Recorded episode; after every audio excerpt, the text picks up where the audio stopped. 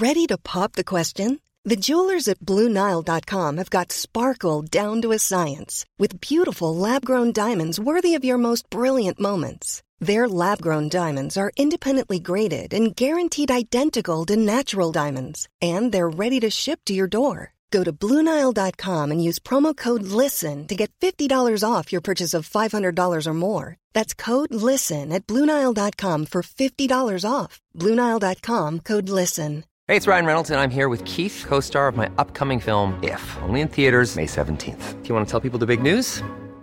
All right, I'll do. Sign up now and you'll get unlimited for $15 a month and six months of Paramount Plus Essential Plan on us. Mintmobile.com slash switch. Upfront payment of $45 equivalent to $15 per month. Unlimited over 40 gigabytes per month. Face lower speeds. Videos at 480p. Active Mint customers by 531.24 get six months of Paramount Plus Essential Plan. Auto renews after six months. Offer ends May 31st, 2024. Separate Paramount Plus registration required. Terms and conditions apply if rated PG. Hello and welcome to the Calmer You podcast. This is your host, Chloe Brotheridge. I'm a coach, a hypnotherapist, and I'm the author of The Anxiety Solution and Brave New Girl. And this podcast is all about helping you to become your calmest, happiest, and most confident self. Hello, hello. Thanks so much for joining me today. And thank you for joining me for a brand new year of the Calmer You podcast. I took a bit of a break for the end of 2021. I was moving house and it was kind of tricky recording podcasts while staying in different houses with variable internet and not being able to always get a quiet space to do it. But I am hoping now I'm settled in my new place that it's going to be more consistent for the rest of the year. And we're starting with a brilliant episode I have wanted to speak to Johann Hari for ages. I have DM'd him on several occasions over the years since he wrote his you know book before the most recent one that he's written called Lost Connections, which many of you may have read. Um, trying to get him in, but he was always writing a book, always quite busy. And he's got this new book out called Stolen Focus, which is absolutely fascinating, I have to say. And I was able to speak to him as he was doing the promo for this book. So it's actually quite hard to find someone who who doesn't struggle with this, who doesn't struggle with their attention span, their focus, their ability to get the things done that they need to get done. There are so many distractions and he really talks about this in the podcast and also in great depth in his book about how our focus has actually been stolen. It's not a personal failing. If you're struggling to focus or concentrate, it's not a sign that you're not trying hard enough. More than likely, it's due to a lot of these different factors that are outside of our control that aren't our fault. And so we we dig into this how our our focus has been stolen and the reasons that it is an issue for us. I mean, you can probably think about in your own life what kind of issues it causes you when you continually check your phone or your emails or get distracted or can't focus or can't do the sort of deep work that you want and need to do. We talk about how sleep, stress, and anxiety all feed in to our inability to focus and how these things are massively linked. So, yeah, if you're struggling with anxiety, chances are you do struggle to focus. I think this is, it's almost like a quality of anxiety can sometimes be that we're not very present. And if we're not present, we're not, I, I have this saying, you know, we're not at the controls of our mind. And if we're not at the controls of our mind, anything can come in, any negative thoughts or worries, or our, our mind can just seem to be hijacked by thinking about things in a very negative way. And it really is connected. All of this is connected. So I know you're going to find this really helpful. And he also talks to us about the personal and structural changes that need to take place in order for us to change. Because, yes, there are some things that we can do at an individual level. And Johann also goes into the structural changes that probably need to happen and I really hope do happen over the next few years so that our attention isn't getting stolen any longer. And yeah, he has so much to share about this, including his own intriguing sort of life hack for using his phone less. So I'm a massive fan of Johann. I've loved his books and it was such a joy to get to speak to him. He's a brilliant storyteller And when you read his book, you'll you'll experience all of his different stories. And he interviewed around 200 people for this book. And it just adds so much richness to the points that he's making. And he shares a lot of stories in this po- podcast as well. So if you're struggling with your focus, if you're struggling with anxiety, chances are you might have what is known as high functioning anxiety. And I've created a resource specifically for those of us with high functioning anxiety. So, in case you're not aware, high functioning anxiety is where you might appear fine on the outside. Other people might think of you as a successful person. You've got a job, you've got a, you know, successful home life. But actually inside you feel like you're struggling. It might be that you put loads of pressure on yourself. You find it hard to switch off. You strive for perfection and never feel good enough. Or you feel very overwhelmed by all of the things that you're juggling. So I've made this workbook specifically for you if you're struggling with that sort of thing. You can download it at calmer-you.com forward slash workbook. And this workbook helps you to discover the number one thing that's holding you back and the most important step that you can take to overcome it. So it's really taking you through a life coaching exercise, helping you to coach yourself in this area to make a shift in one specific area of your life. So it's going to help you to get to know yourself and move forwards with what it is that you're struggling with, whatever that might be. So you can download it for free at calmer-you.com forward slash workbook. So let's get into the interview with Johann Hari. Cool. So, welcome, Johann. Thank you so much for joining me today. How are you doing? I am over caffeinated and underslept, but cheerful and very happy to be with you. Hooray. That's awesome. I also have um, this slightly weird thing in my office where the, the thermostat, the little heating thing broke. So I can it, it can only be on maximum intensity. So I can either be unbelievably cold or boiling hot. So I feel like I'm in one of those fancy spas you know, where they like throw ice on you and then hurl you into a sauna. That's basically the experience of being in my, my office the last few days. But someone is coming to fix it, apparently. Good, good to hear. Good to hear. so, um, yeah, I have just read your book, Stolen Focus. Congratulations. It is amazing. And there's so much in there, so much research, so so many just light bulbs went off in my head when I was reading it. So congratulations on that. Oh, I'm so, so good. To hear that. Thank you. Can you can you share a bit about what prompted you to write this book and a bit about what's what it's about? Yeah, for a long time, I had this sense that something was going really wrong with our ability to focus and pay attention. I felt like I could see it around me. You know, I would meet up with people, um, and they would they would say, "I'm really struggling to pay attention and focus." And I would see these kind of small studies.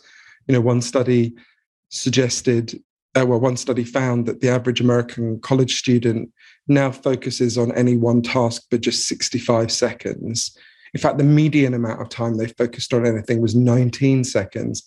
A different study found that the average office worker now only focuses on any one thing for three minutes. I kind of thought, God, what is life like if your life is dissolving into like a hailstorm of three minute little pellets? But I also thought, you know, it seems like lots of points in the past, people thought their attention was getting worse. Is this really happening? You know, maybe this is just a kind of, you know, one of those things that everyone, every generation worries about. And then I had this moment when I realized I really had to look into it more. I couldn't put it off any longer. I've got a godson who I call Adam um, to protect his privacy. And when, when he was nine, he became freakishly obsessed with Elvis. I never quite understood why, but he would sing Suspicious Minds and Viva Las Vegas at the top of his voice. And it was unbelievably cute because he didn't know this had become like a kind of cheesy cliche. So he did it with this incredible sincerity. I remember one day when I was tucking him in, I, he made me obs- tell him over and over again the story of Elvis's life. And one day when I was tucking him in, he said to me, Will you take me to Graceland one day where Elvis lived? And I said, yeah, you know, in the way you do with small children when they ask you things you have no intention of doing. And he said, no, do you really promise? And I said, yeah, I promise. And I didn't think about it again until 10 years later when everything had gone wrong. He had dropped out of school when he was 15. And, and he seemed to just spend all his time flicking between the iPad, the laptop, and this kind of his life just seemed to consist of this blur of WhatsApp and YouTube and porn. And it was like he was kind of whirring at the speed of Snapchat, you know, like nothing could gain any traction in his mind. I remember one day we were sitting on his sofa and he was looking at his devices and I was looking at mine because in that decade in which he had become a man, this fracturing had happened to so many people, it seemed to me. And I looked at him and I said, Look, we can't go on like this. And I suddenly remembered this promise I'd made to him when he was nine. And I said, You know what? Let's go to Graceland. And he was like, What? And he, didn't even remember that I'd made this promise. I said, No, let's go to Graceland, but there's one condition. Let's go all over the South. But you have to, when we go there, leave your phone off, right? You have to leave it in the hotel. You can't, you can't be looking at your phone all the time. The point is we need to get away from this. And he said, Yeah, absolutely, I promise. So a couple of weeks later, we took off. We went to New Orleans first. And remember when we arrived at the gates of Graceland, it's funny there isn't a um, person to show you around anymore even before covid. What they do is they they give you an ipad and you put in the little earbuds and the ipad guides you around. So it says go left in this room this happened go right. And in every room you go into there's a representation of that room on the ipad.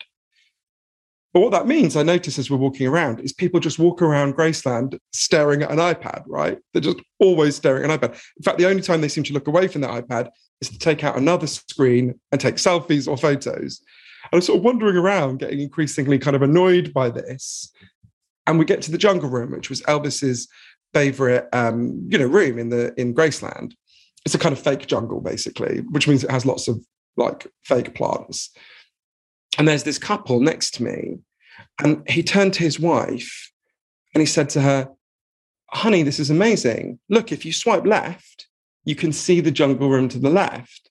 And if you swipe right, you can see the jungle room to the right. She starts swiping left and right, going, wow. And I looked at them and I said, but, but sir, there's, there's an old fashioned form of swiping you could do. You could just turn your head because we're actually in the jungle room. You don't, you don't have to look at a digital representation of it. We're, we're actually here. Look. And they, of course, looked at me like I was completely deranged and sort of backed out of the room. And I turned to my godson to sort of laugh about it. And he was just in the corner looking at Snapchat because from the minute we landed, he had broken his promise. He just could not go through the world without constantly looking at these devices. And, and I got really angry with him. And, and I kind of said, you know, you're, you're afraid of missing out, but this is guaranteeing that you'll miss out, right? You're not present with your life. And he kind of stomped off, understandably, because I was shouting and I, I, wandered around Graceland on my own. And that night, I found him in the Heartbreak Hotel where we were staying, which is across the street. And he was sitting by this swimming pool that's shaped like a guitar, and they play Elvis songs in a loop. And he was just looking at his phone, and he said, "I know something is really wrong, but I don't know what, and I don't know how to stop." And that was when I thought, I've got to look into this, partly because of him, partly because like so much anger I was angry at myself as much as at him, right? I could feel, I wasn't as extreme as him, but I could feel that fracturing with each year that passed, things that required deep focus that are really important to me, like reading a book, where it felt more and more like running up a down escalator.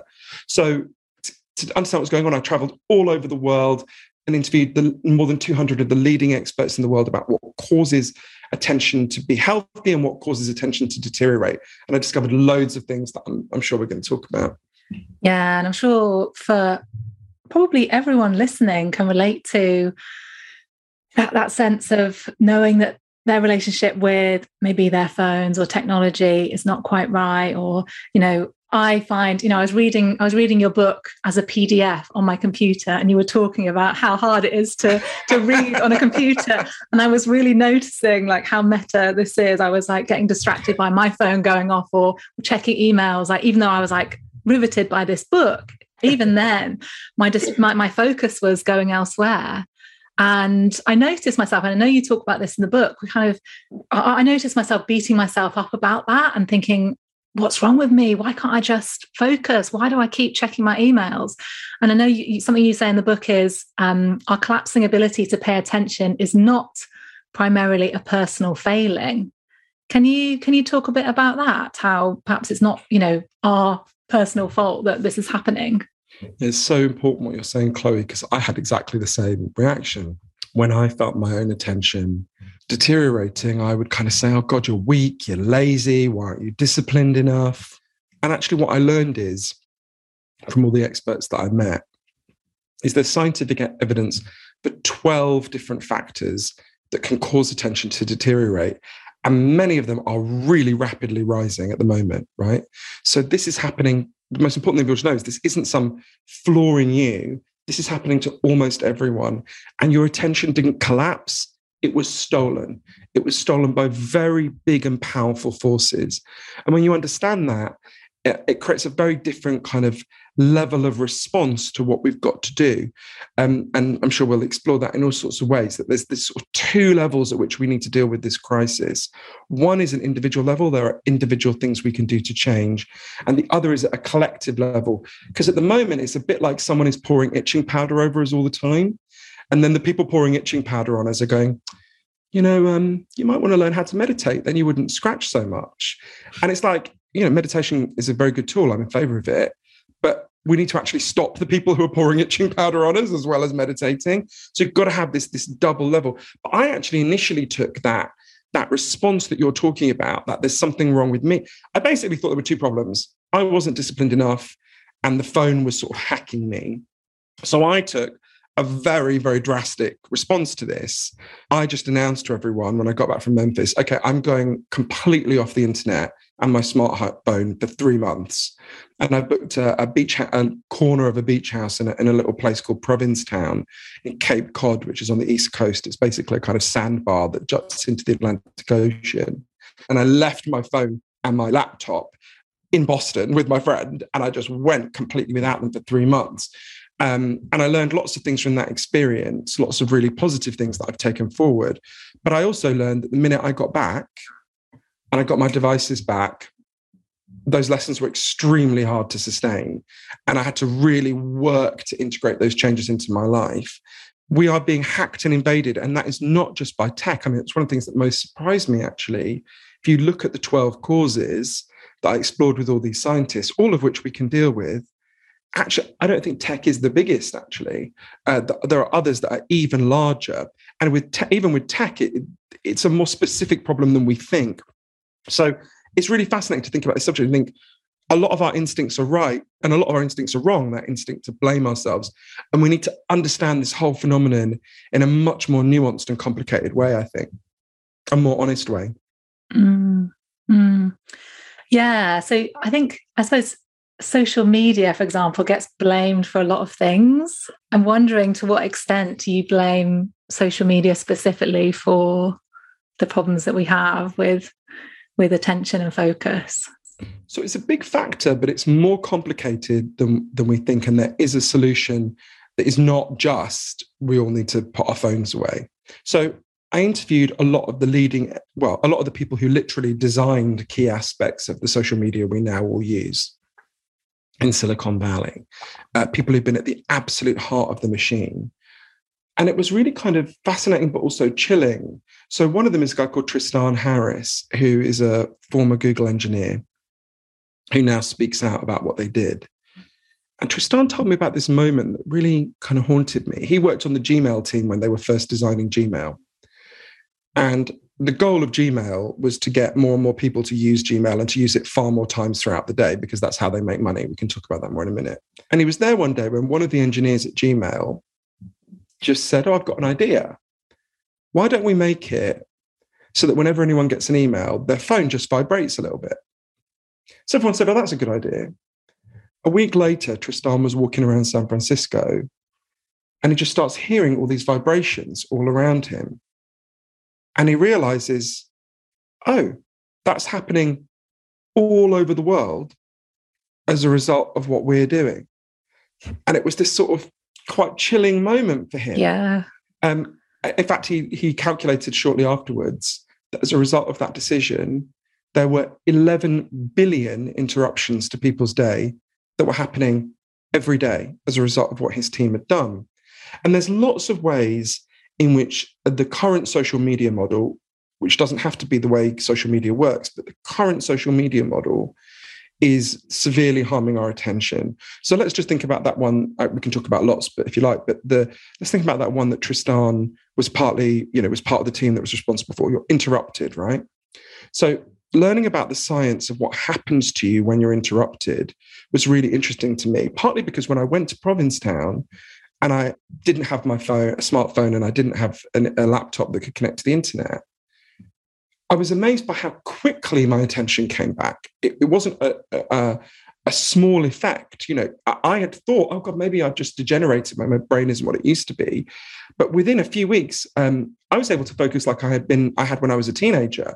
I was able to sit for six hours and just read a book straight through. I was amazed by how rapidly it came back. And one of the reasons, it's certainly not the only one, one of the reasons is because there's something that everyone should know about. It's called the fancy term for it is the switch cost effect. So I went to interview one of the leading neuroscientists in the world, a man named Professor Earl Miller, who's at the Massachusetts Institute of Technology. And he explained to me, and lots of other scientists did as well, there's one really important thing you've got to understand about your brain, which is that you can only think about one thing at a time consciously, right? That's it. It's a fundamental limit of the human brain human brain hasn't changed in 40,000 years. It ain't going to change anytime soon. You can only think about one thing. But in fact, we've told ourselves that we can think about many things at the same time. The average teenager now believes they can follow seven forms of media at the same time. But what Professor Miller and his colleagues have studied is what happens when you think you're following loads of things at the same time. In fact, what they discovered, they get people into labs, they get them to do it. What they discovered is you're not actually following several things at the same time. What you're doing is you're juggling very quickly between them. Now, your consciousness sort of papers over it to give you a sense that you're doing it all at the same time, but you're juggling. And that comes at a really surprisingly big cost. So I'm talking to you now, right? When you were speaking a second ago, I've got my phone somewhere, I don't know where it is, but somewhere in this room. I could have just glanced at my text messages while you were doing saying what you said, right? You think, oh, it's only a second. I can still follow what Chloe's saying. In fact, what happens is if I glance at my text message, go, oh, my friend Rob's messaged me. His mum's at hospital. Right. That means, and then I glance back at you. I have to refocus my mind on the text, then refocus on you. That takes a really significant amount of brain power. That's called the switch cost effect. We actually know how much brain power that takes. There's been experiments and it's a shocking amount. So, for example, Hewlett Packard, the company that make uh, printers, printers that always jam up in my experience. But anyway, um, they did a small experiment. They got their work, some of their workers, and they split them into two groups. And the first group was told just just do whatever task you've got to do, and you're not going to be interrupted. And the second group was told do your task and you're going to receive texts and emails and they received a what they what was defined as a heavy amount of text and emails and then at the end of this, they tested the IQ of both groups. The group that had not been interrupted scored 10 points higher on IQ tests than the group that had been interrupted. To give you a sense of how big that is, if you or me got stoned now, if we just smoked a spliff together, our IQ would go down by five points. So it's double the effect of getting stoned. So you'd be better off sitting at your desk, doing one thing at a time and smoking a fat spliff than smoke, sitting at your desk being constantly interrupted by emails and texts and not smoking a spliff, right? That's how big this effect is. Um, and there's other experiments that, that show this.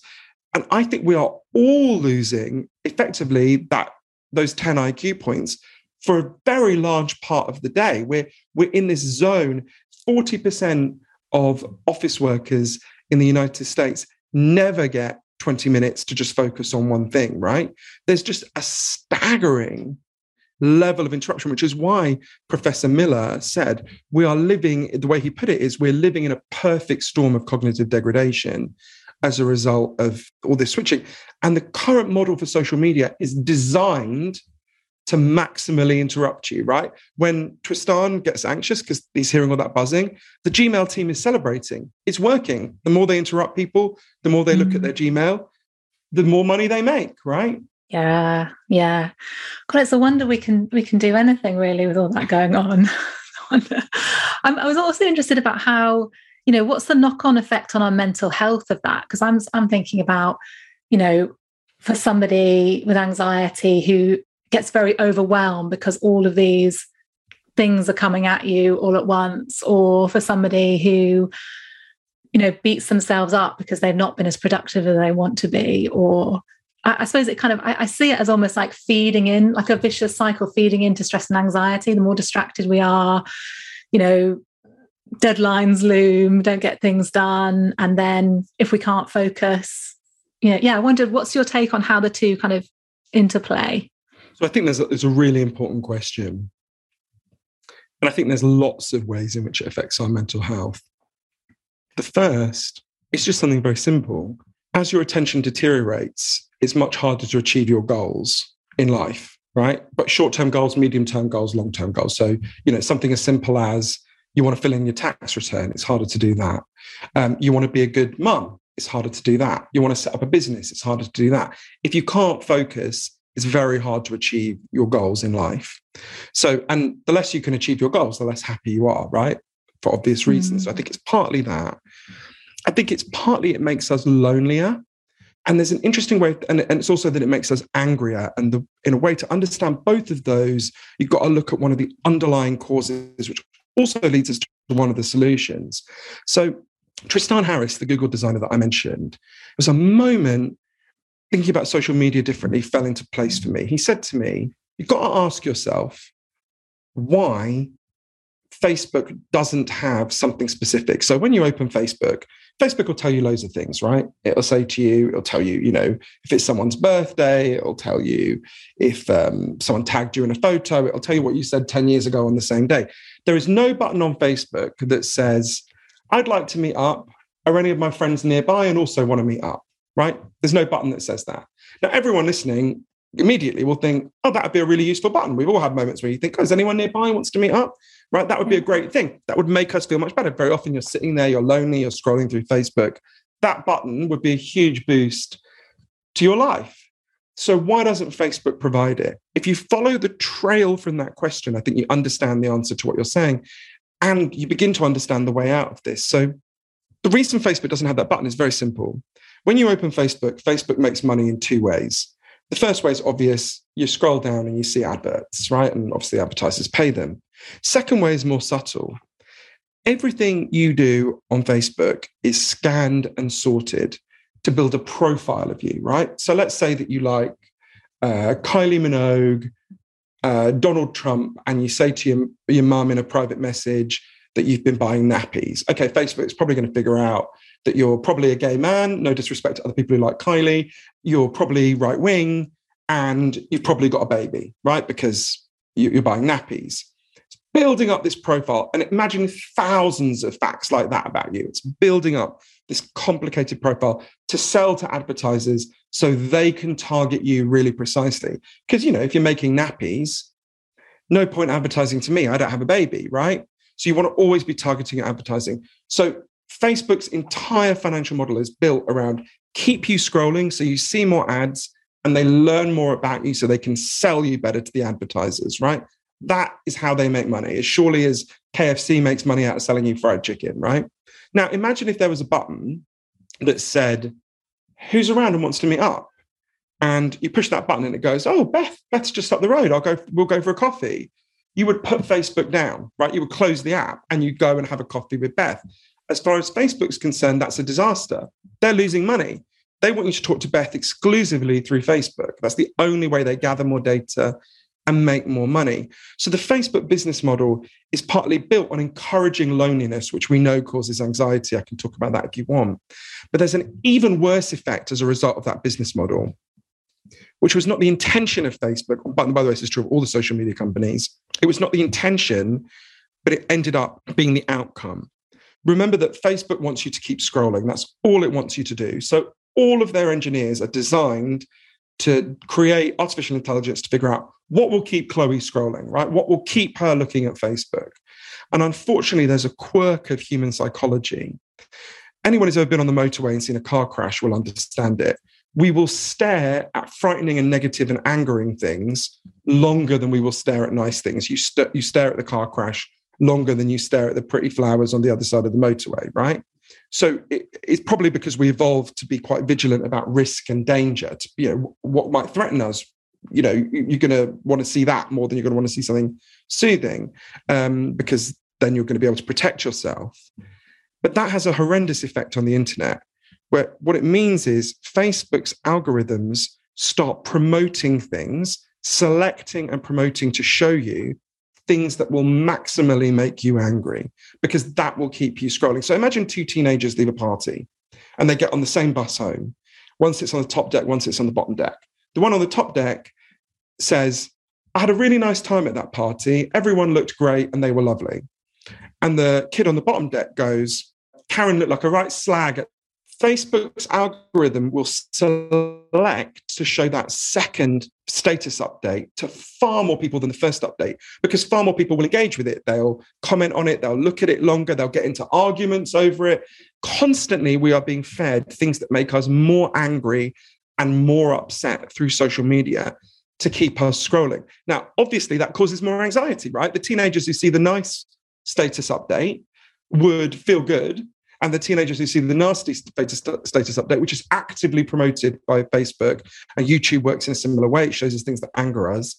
Will um, will will keep scrolling longer, so you can see how that causes it. Now that doesn't have to happen. I can talk about how we can change that, and it's this is very changeable.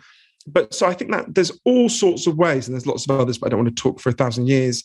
Ways in which the the current structure of social media is making us anxious and upset it's quite scary, I think, to think of how, you know, is Facebook going to have to go against its own financial interests in order for us to have better mental health? Because, yeah, I wonder what, what's going to happen and what's it going to be like in 10 years' time with the metaverse and everyone's on virtual reality and more and more angry. I think something's got to change, hasn't it? You're absolutely right. Something's got to change. And there are plenty of times in the past when we've made changes like this. So, to give an example, and there are personal changes we can make, and I talk about a lot of them in in my book. There's lots of things I do to protect myself at a personal level from this.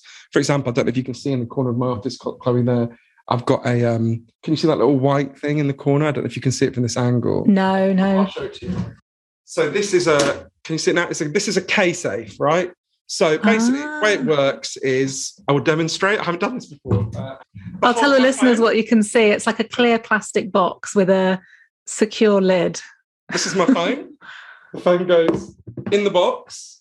Uh-huh. put the lid on, and you twist the top, uh, and you can set it for anything from five minutes to I think a week. And then you push this button. I won't do it now because I need my phone after this interview. You push the button, and it locks your phone away for as long as you tell it to. Right? Wow! Wow! Every single day, I use that for four hours a day to just get clear mental space. And on the phone, I have an app called Freedom that blocks my ability to access Twitter, Facebook, uh, or Instagram. I just can't look at them. So once a week, I turn them off and I look at them, and I've got an assistant that updates things, but uh, a bit more than that. But I never look at them. I, you know, I only look at them once a week, and I think I give myself about 15 minutes. If it goes to half an hour, then I, you know, get my boyfriend to tase me. So there's things we can do to protect ourselves at a personal level. But you're absolutely right uh, we need to take it on a much higher level. One of my one of the people one of the people I most in, admire who I interviewed for the book is another former Google engineer called James Williams, who who really spoke out. And he said he pointed out, you know, even the people who live in who are creating the this world don't like it. He once spoke at a tech conference in Palo Alto of senior Silicon Valley, uh, the people who are basically designing the world that we all use. And he said to all of them, could you put up your hand if you want to live in the world that we're creating? And nobody put up their hand, right? But he said to me, what I had done in Provincetown, this kind of radical break, you've made, the mistake you've made is, he said, it's fine to do that and do all these things to protect yourself. It's good. But he said, thinking that that is the ultimate long term solution is a bit like thinking the solution to air pollution is to wear a gas mask, right? I mean, a gas mask will help. If I lived in Beijing, I would wear a gas mask, right? Places with high air pollution. I mean, to be honest, there's a case for wearing them in London. It's so bad. But that's not the solution. Everyone can see it's not a solution to air pollution. You need to go to the source of the pollution, right? Uh, protect yourself by all means, but also solve the problem. And I think there's analogies that the, the it can seem like a very big thing to do that with social media, but actually there's a very clear solution. I would I would give a kind of historical analogy, which lots of kind of your older listeners will will remember. So in the 70s, it was discovered that uh, so lead it was very common to use lead in paint and petrol, and then it was just, so everyone was breathing in lead. Anyone lived in a city, And it turned out, it was scientifically shown that lead really damages your ability to focus and pay attention. It's why there was a real explosion of children with attention and behavior problems at that time. And so we did a very obvious thing. We banned lead in petrol and we banned lead in paint. Now, you'll notice I'm in a room that's been painted. You're in a room that's been painted, right? We still paint our houses. We just don't paint our homes with lead. Outside my window, I can see up there, there are cars driving past, right? We still have petrol. We just don't have leaded petrol. In a similar way, we can, ha- at the moment, we have a form of social media that is maximally designed to hack and invade your attention. That's the point of it. That's not some conspiracy theory. That's what they say. Sean Parker, the one of the earliest investors in Facebook, key figure in its history, said our goal from the start was to take as much of your attention as possible. We knew what we were doing and we did it anyway. God only knows what it's doing to our kids. That's what he said, right? Uh, that's not Facebook's critics. That's people at the heart of Facebook from the start. But there are com- solutions to this. And I think um, this is really important for our children. And uh, obviously, a big part of my book is about kids and the many things that are invading our children's attention. This is only uh, one of the 12 factors. But the analogy with lead paint is very clear, right? At the moment, there's this model that's about invading our attention, but there's lots of other ways Facebook and other social media companies could work. So, what a lot of the people who've been at the heart of this machinery said is the, the bigger solution is we should ban that business model, right? Just like we've banned lead paint, we should say you are not allowed to surveil and track people in order to learn about how to hack their attention and then sell that to the highest bidder. Just ban it, right? It's a terrible thing. It's terrible for our attention. It's terrible for our kids' mental health. It's terrible for politics. We're all getting angrier and angrier. People don't need me to tell them much about that. They've watched the news the last five years. Just ban it. Don't allow it. And I remember saying to them then, well, hang on, well, what happens? Okay, let's imagine we do that. And the next day I open Facebook, will it just say, sorry, we've shut down? They said, of course not. There are other business models. There are two that, um, that, that it, if we move to, they can begin to restore people's attention. And they're models that everyone watching knows very well uh, and will have some experience of. So one is subscription, right? You, we might pay 50p a month to be on Facebook. Uh, so subscription is one model, or the other model is everyone watching is somewhere very close to a sewage sewer pipes that we all own together, right? So we used to not have sewers, and what happened? You know, we had you know feces in the street, we got cholera, so we all together paid for the sewers, and we all own those sewers together because we all have an interest in not going back to the days without sewers, right? It may be that just like we own the sewage pipes, we also want to own the information pipes because we, we're getting the equivalent of cholera for our attention, for our politics. So those are different models. The reason why they're so important is at the moment, the business model is invade Chloe's attention, sell it. But once they move to this other business model, the incentives are completely different. Then it becomes, at the moment, you're not the customer. The advertiser is the customer. You're the product they sell to the customer, right? Suddenly you become the customer. So they're no longer asking, how do we sell Chloe to someone else? They're asking, what does Chloe want? Now, at that point, the button that says, which of my friends are around and want to meet up, stops being a threat to Facebook and becomes an absolute asset. Oh, Chloe wants to meet up with her friends. Chloe wants to be less anxious. Chloe wants to have a good attention span. Great let's put all our engineering power to figuring out how we give chloe those things. So instead of hacking your attention it become it becomes a machinery over time to heal your attention. And they'll discover all sorts of ways to do that. Now that's totally technologically possible just they don't have the incentives to do it right now. So we've got to make them do it. That's one of the 12 big changes. Um, if you look at all these different causes that are happening to us, and as I stress, and this really surprised me, this actually isn't the biggest thing screwing with our ability to focus and pay attention. But, but yeah, so that it doesn't have to be this way. It's really important people to understand that. Now, this episode of the Calmer You podcast is sponsored by my five day anxiety challenge.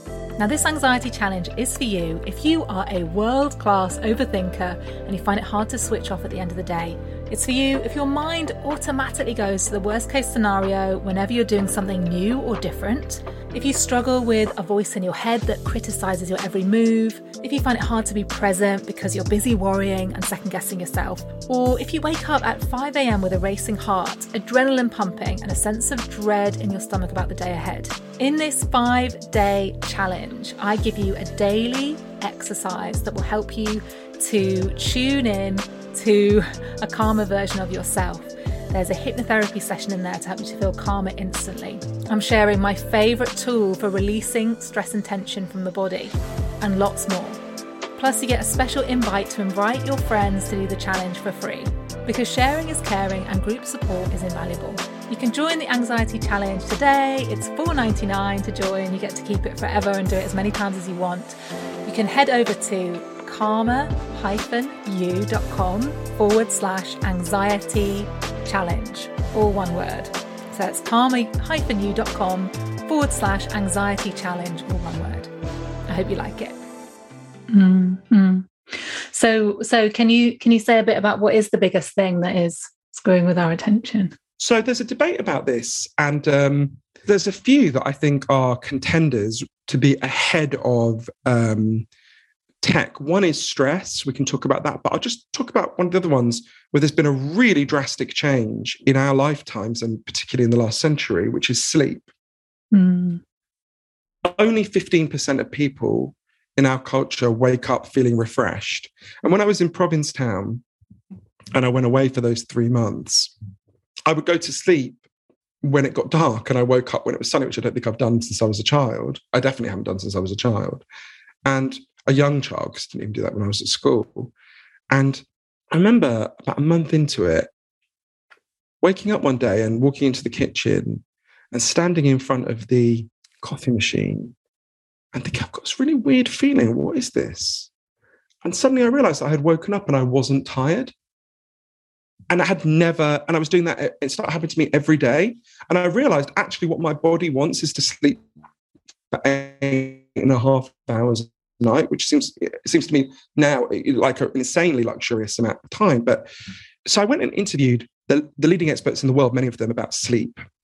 And it was quite shocking. So there was a, there's a man called Dr. Charles Czeisler at Harvard Medical School, who is an amazing man and has like advised the Boston Red Sox and the U.S. Secret Service. He's like the you know the head guy on this stuff. Um, he's made a series of really big breakthroughs on this. In 1981, he was working in a lab in Boston and he had to keep people awake to study something else not not he wasn't actually looking at sleep. But part of the experiment was he had to keep people awake. And so we had to do like you know memory and attention tests just to keep them going. So he would do things like show them a card with a picture of a car on it and take the card away and say what color was the car i just showed you? Things like that. And what struck him was you didn't have to keep people awake that long before their attention just began to absolutely collapse. Things that when you're refreshed would take a fraction of a second. When you've been awake for 19 hours can take as long as 12 seconds. 19 hours doesn't seem that much. He discovered if you're awake for 19 hours, your as your attention is as impaired as if you were drunk. And if you go for six hours a night for just 10 days, you get to the same level, right? Your attention is as bad as if you were drunk. And he wanted to understand, well, why is that? And there's lots of reasons we can talk about. But there was this experiment he did remember talking to him about it next near his near where it happened in, in Harvard that really chilled me and I really identified with. So he did this experiment where he put, put together two bits of technology. There's basically a kind of technology that can scan your eyes and see what you're looking at. And there's obviously a technology that can scan your brain and see what's happening in there. So to figure out what, what's happening in people's brains when they look at something. And they got people who were tired, not extreme awake for two days, nothing like that, but people who've been awake a while and put them into this machine. And what they discovered is when you're tired, you can appear to be awake, you're looking around you, you're speaking, and yet significant parts of your brain have literally gone to sleep, right? You are literally not able to process what you're looking at and what you're saying properly. This is called local sleep because it's local to one part of the brain, right? And this causes what he called attentional blinks, where your attention just starts to go, right? Now, that has massively increased. We sleep now on average an hour less than people slept in 1941. Children sleep 80 minutes less than they did a century ago. And this is particularly catastrophic for kids because in adults, we manifest uh, tiredness as, you know, being sleepy, drowsy. In children, they will usually manifest sleepiness as mania and irritability. I mean, we get irritable a bit too, but we don't tend not to run around madly when we're when we're exhausted. So, and Dr. Czeisler said to me, uh, I mean, I can say a load of things about sleep. It's such a fascinating subject. I go into a lot in the book, but Dr. Czeisler said to me, even if nothing else had changed, this alone would be causing a huge crisis in our ability to focus and pay attention.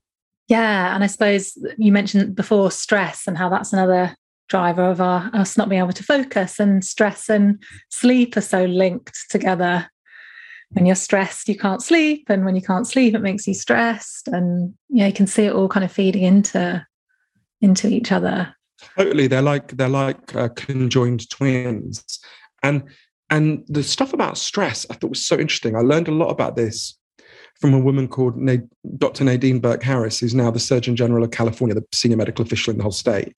And Nadine is an amazing person. You know, when she was a little girl, she grew up in Palo Alto. Um, she used to come home, she'd leave school really frightened.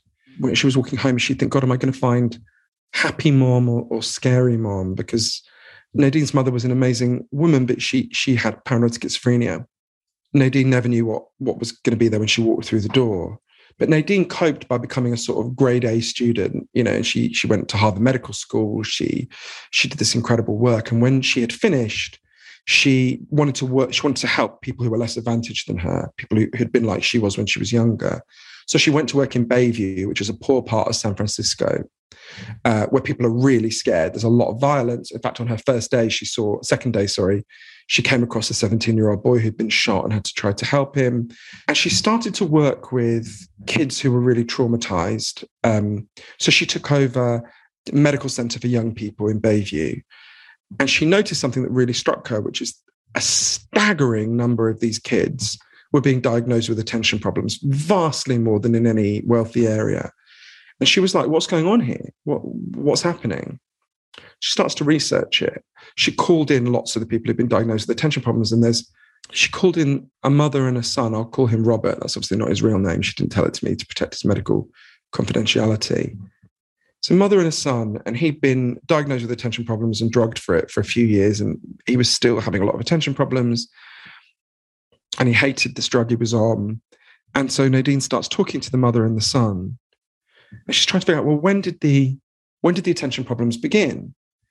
And it took a while for them to tell her, but they did tell her. And it, what had happened was Robert's mother had come home one day and found her boyfriend sexually abusing Robert in the shower when he was 12. And she had herself been sexually abused.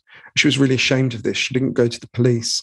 She sent Robert to go and live with his dad and stayed with the boyfriend. But Robert would obviously come home at weekends. So you can imagine he was terrified, right?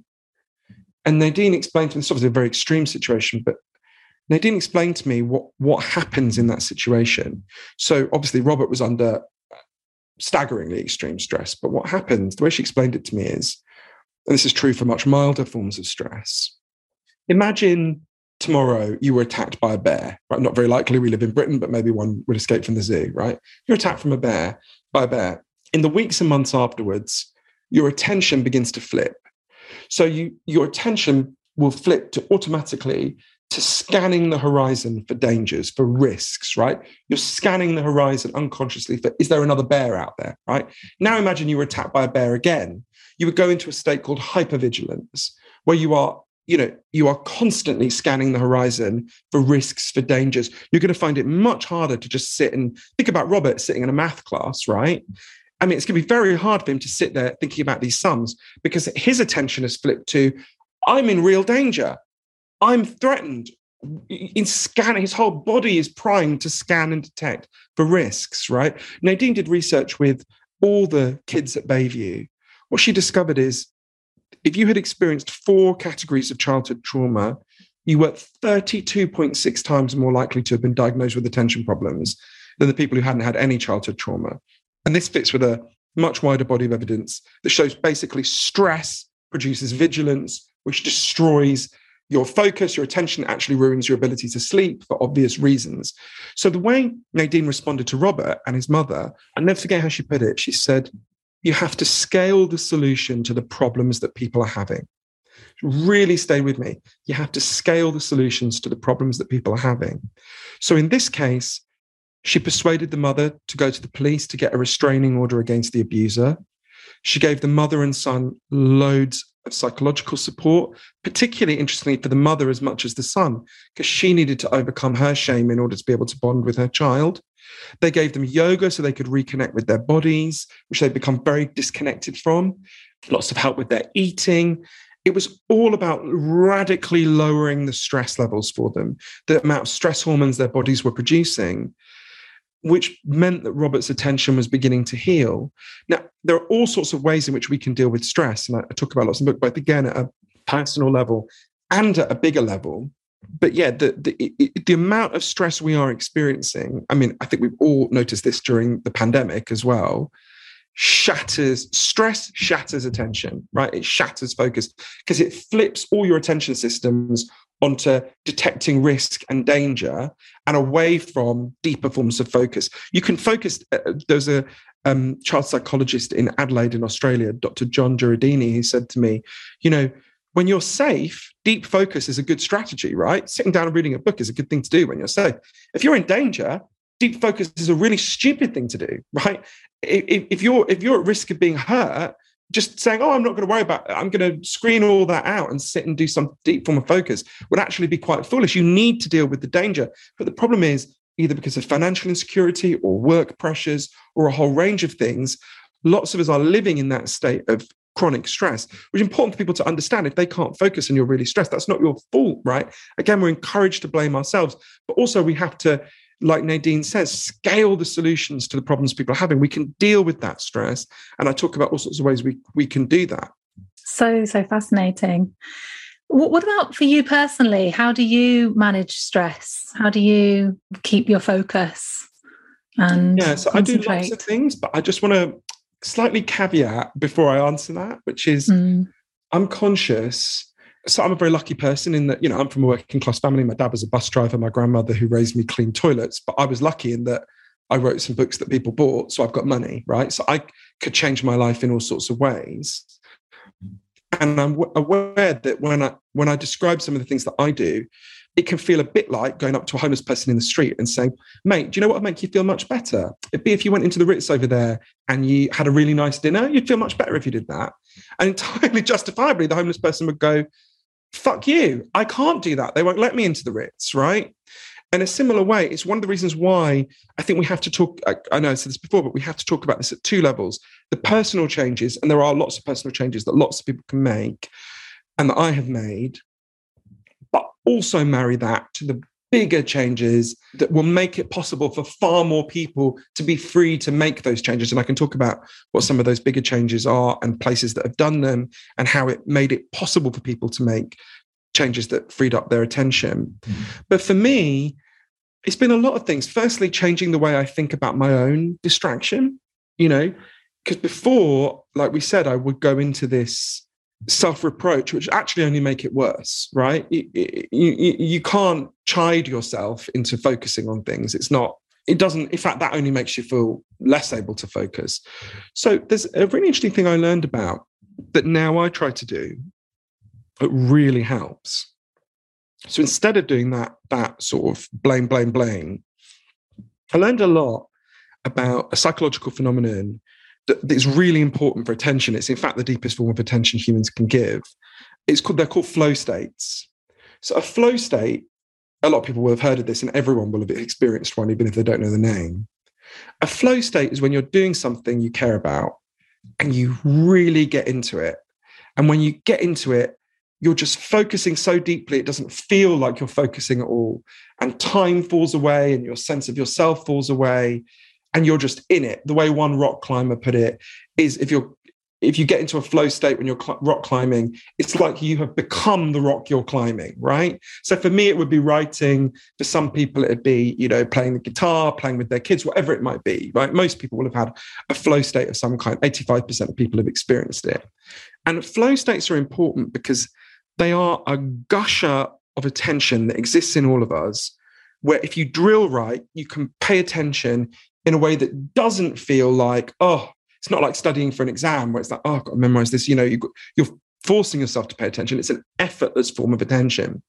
So I went to Claremont in California to interview the uh, uh, amazing man named Professor Mihaly Csikszentmihalyi, who is the man who first coined the phrase flow states and spent almost 50 years discovering them. He sadly, he actually just died a few weeks ago, which is a real, a real loss. And he taught me, and his research shows, there are three really important factors for getting into flow. So, one is you have to choose one clear goal, right? You can't be trying to do lots of things at the same time, then you'll never get into flow if you're doing that.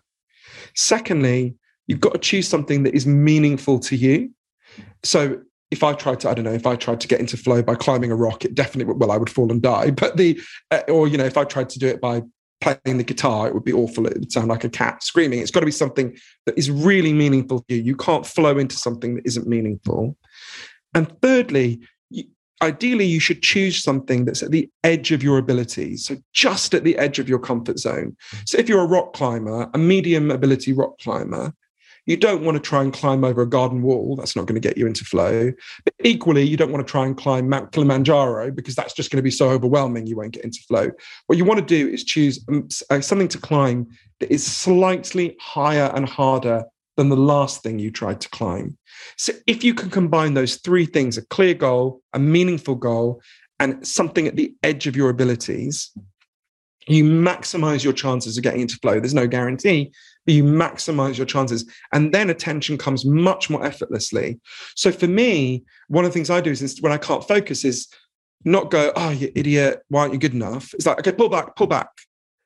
How do you find those three factors? right? Because very often when I can't focus, it's either because I've ceased to find the thing that I'm doing meaningful. And then you have to go, okay, what's the meaning? Why does this matter? Why am I doing this? Or I'm doing something that's too easy, or I'm doing something that's too hard, right? And you've got to try and get into that sweet spot to get the flow state going. Now, again, I stress I'm very lucky. I've got a job where I can recalibrate in that way. My family don't have jobs like that, right? So I, I understand that that's um, that's not something everyone can do, and I want to uh, we need to change the culture so that more people can do these things. And I talk about places I went to that have done that. I can talk about that a bit if you like. But yeah, the, so that's one of the one of many changes that I go through in the book that I've made personally. Thank you so much for making that distinction between the, I suppose, people who are more privileged who may have the time to meditate or the time to have an early night versus you know there has there have to be structural changes things that are at a higher level that are helping us to be less stressed as a culture. What what are some of those sort of more high level things then that would make a difference in your You're, opinion? Yeah, so right. Look, and I'm constantly con- constantly conscious of this because of my family.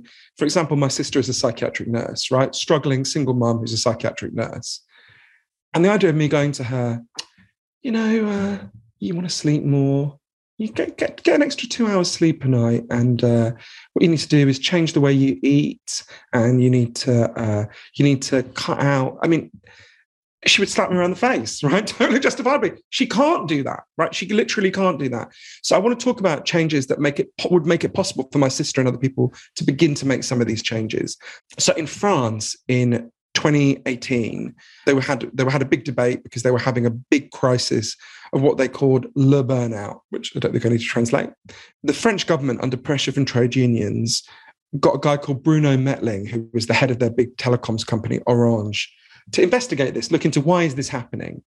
And he discovered that one of the key factors was that 35% of French people felt they could never unplug from their work email and their texts because their boss could message them at any time of day or night and they didn't get back they could be penalized right? So they were never unplugging. You could never have an hour with your kids without having a bit of your brain being like shit have i just an email? What's happening? What's happening?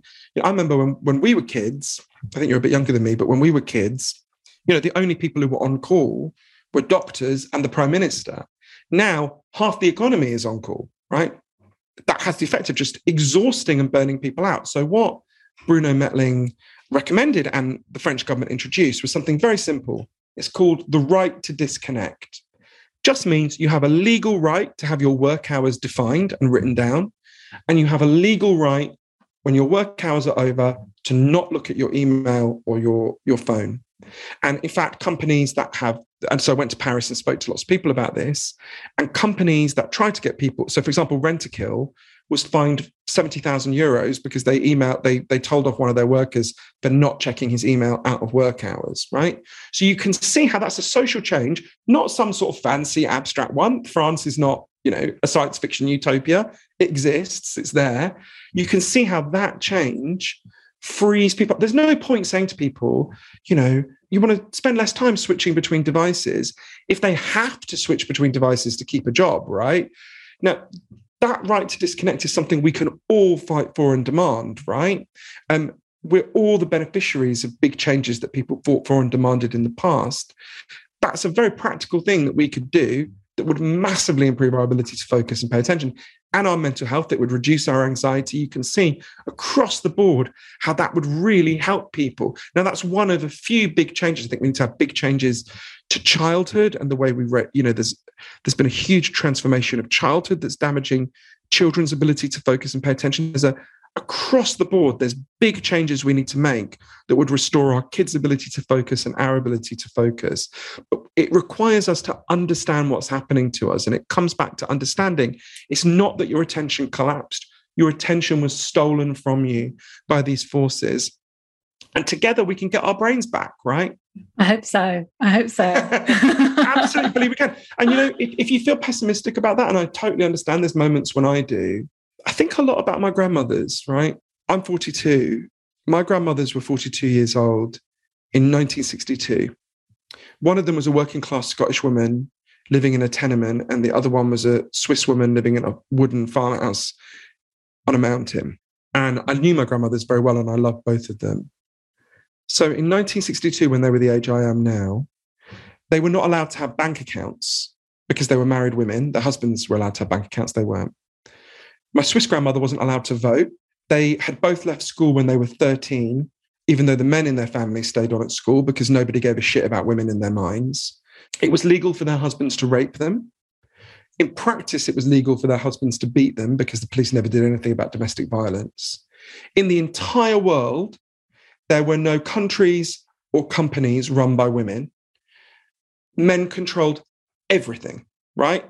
Every institution of power in the society was controlled in the world was controlled by men and had been for thousands of years. And then I think about my niece who's 17. And my Swiss grandmother loved to draw and paint, but she was told, forget that. You're going to be married, have children, shut up, right? Women don't get to do that. My niece loves to draw. And when she does that, we say, oh, great, you should go to art school, right? Eh, amazing. Now, there's still a long way to go, and I know it's very annoying for men to mansplain this, and the, everyone, the women listening, don't need me to say this, but we've still got a long way to go. But my niece's life is unrecognizable, would have been unrecognizable to my grandmother's in 1962, unthinkable and unrecognizable. And even the most crazed sexist would not suggest we should go back to 1962 and women shouldn't be allowed to have bank accounts and it should be legal for women to be raped by their husbands and women shouldn't be allowed to vote. I mean, it would be unthinkable, right? Why did that change happen? It didn't happen because men one day woke up and said, let's be nice to women, right? It happened because huge numbers of heroic women banded together and said, We're not putting up with this shit anymore. And some sympathetic men joined them, but they banded together, they fought and they fought and they fought and they achieved incredible progress. And your life and everyone listening to this, their life is immeasurably better because those women fought and, and because women continue to fight. And in the same way, you know, just like the we needed a feminist movement, a women's movement to reclaim women's bodies.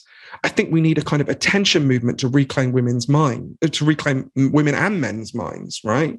We need to take back our own minds from these forces that are taking them from us. And, and if it's daunting to go, oh God, we're up against these big forces, you know, big tech, all sorts of forces, that's absolutely true.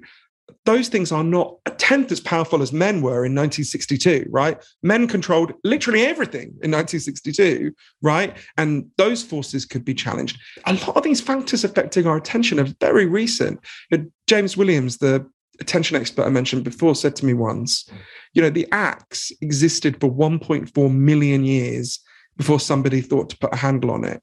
And the, the internet has existed for less than 10,000 days right? We can absolutely change how these things work.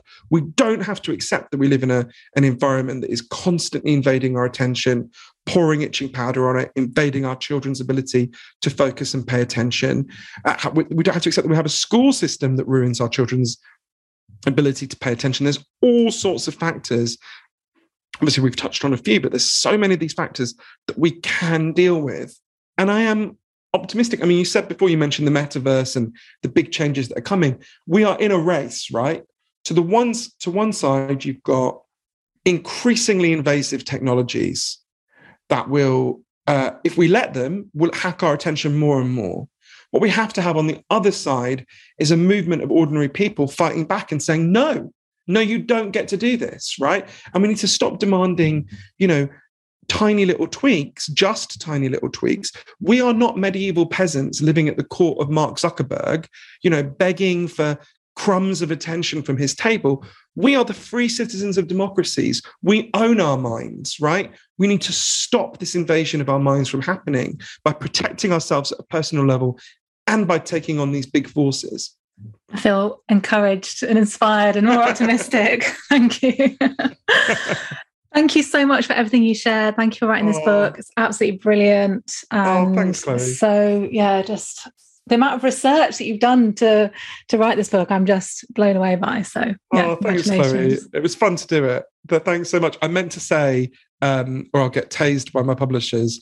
Uh, if you want any more information about the book, I meant to read something out. I can't see it. If you want any more information about the book, you can go to www.stolenfocusbook.com, uh, where you can find out where to get the audiobook, the ebook, or the physical book, uh, which you can also get in all good bookshops. Um, I always think that's a bit weird. We go, we can get it in a shit bookshop as well if you wanted to.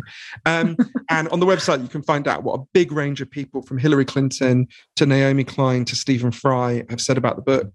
Um, they were all nice about it. Otherwise, we wouldn't have put it on the website. Uh, and um, and you can also listen on the website to audio of um, loads of the experts that we've talked about and really interesting things that they said. You can listen to that for free.